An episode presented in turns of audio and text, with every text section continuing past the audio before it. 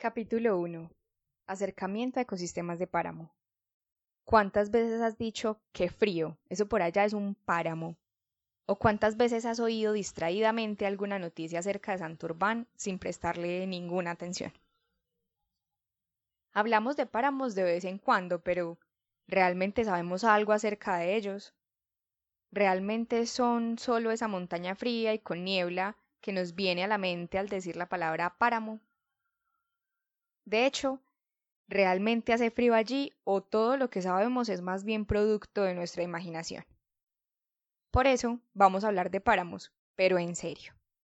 Primero que nada, ¿de dónde salieron los páramos? Bueno, pues resulta que hace unos 5 millones de años el levantamiento final de la cordillera de los Andes dio paso a la creación de los bosques andinos y sobre estos se encuentran los páramos. Para que podamos quedar claros, los páramos son ecosistemas muy particulares de alta montaña, ubicados por encima del límite superior de los bosques y presentes solo en la zona neoecuatorial. Acá en Sudamérica tenemos los maravillosos páramos andinos, para que presumas por ahí. Pero los páramos no solo son otra de las cosas maravillosas que tiene nuestra Tierra, sino que además cumplen funciones súper importantes para nosotros. Pon atención porque te vamos a contar todo esto para que sepas por qué hay que cuidarlos y no permitir que los exploten. Aquí vamos. Los páramos ayudan a la estabilidad de los ciclos del agua y del clima, y en las ciudades nos colaboran nada más y nada menos que con el soporte, regulación y aprovisionamiento de agua para poblaciones enteras. Son eficientes en el almacenamiento de carbono atmosférico, pues pueden retener, gracias a su vegetación, a los suelos y a sus turberas, hasta 10 veces más la cantidad de carbono que retiene un metro cuadrado de bosque tropical, favoreciendo así la lucha contra el calentamiento global. O sea, gol del páramo.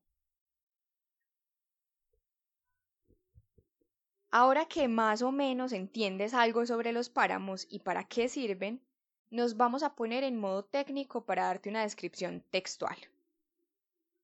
Es un socioecosistema propio de la alta montaña ecuatorial, ubicado predominantemente entre el límite superior del bosque andino y, si se da el caso, con el límite inferior de los glaciares y bordes de nieve. Con predominio de clima frío y relieve moldeado dominantemente por la acumulación y retiro de las masas glaciares. Como rasgo distintivo, presenta vegetación de pajonales, frailejones, chuscales, matorrales y formaciones discontinuas de bosque altoandino, con presencia de turberas, humedales, lagos y lagunas, quebradas y ríos, entre otras fuentes hídricas subterráneas o subsuperficiales. Es además un territorio pluriétnico y multicultural, en la medida que se reconoce que los páramos en general han sido habitados, intervenidos y transformados moldeando los patrones preexistentes. Respecto a la organización de sus ambientes naturales, presentan el gradiente altitudinal tres franjas generales, el páramo bajo, el páramo alto y el superpáramo. ¿Estamos claros? Ya te explicamos con mayor minucia. Te vamos a contar al detalle sobre diferentes zonas de páramos que, para que te culturices y culturices a tus amigos, se deben a su altura y su vegetación.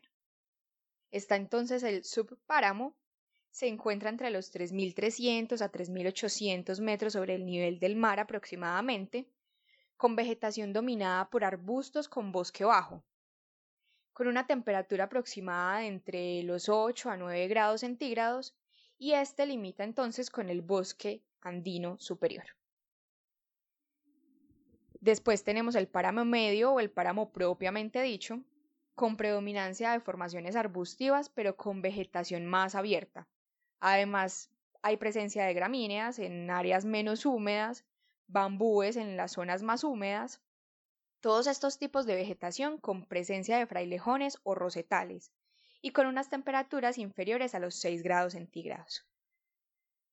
Continúa el superpáramo con una vegetación menos continua, con frecuentes heladas nocturnas y puede presentar eh, temperaturas por debajo de los 3 grados centígrados. Terminamos entonces con la zona o cinturón nival, que se encuentra por encima de los 4.800 metros sobre el nivel del mar aproximadamente, con escasísima vegetación y con la presencia de glaciares. ¿Viste que lo del frío no era un mito urbano? Lo que pasa es que como los páramos están ubicados entre los 2.900 a 5.000 metros sobre el nivel del mar, sus temperaturas van desde los 9 a los 2 grados centígrados y en heladas pueden llegar a los menos 2 grados centígrados. En general, la variación de la temperatura es mínima a nivel mensual, pero se presentan diferencias significativas entre el día y la noche, o sea, básicamente como Medellín por estos días. Pero volviendo a los páramos de verdad, su humedad relativa suele ser alta, entre el 80 a 98%, y puede llegar a su máxima en la época lluviosa, y en su mínimo en las estaciones más secas y se presenta con frecuencia el fenómeno de niebla.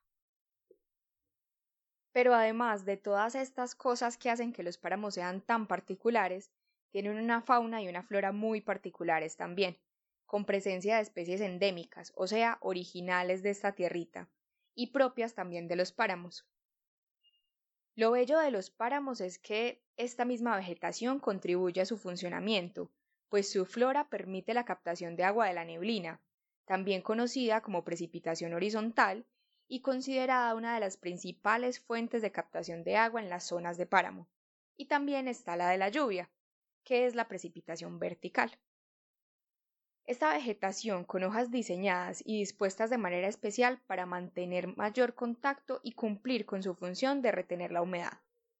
Ni la tecnología más avanzada está tan en el año 3000 como la vegetación de los páramos.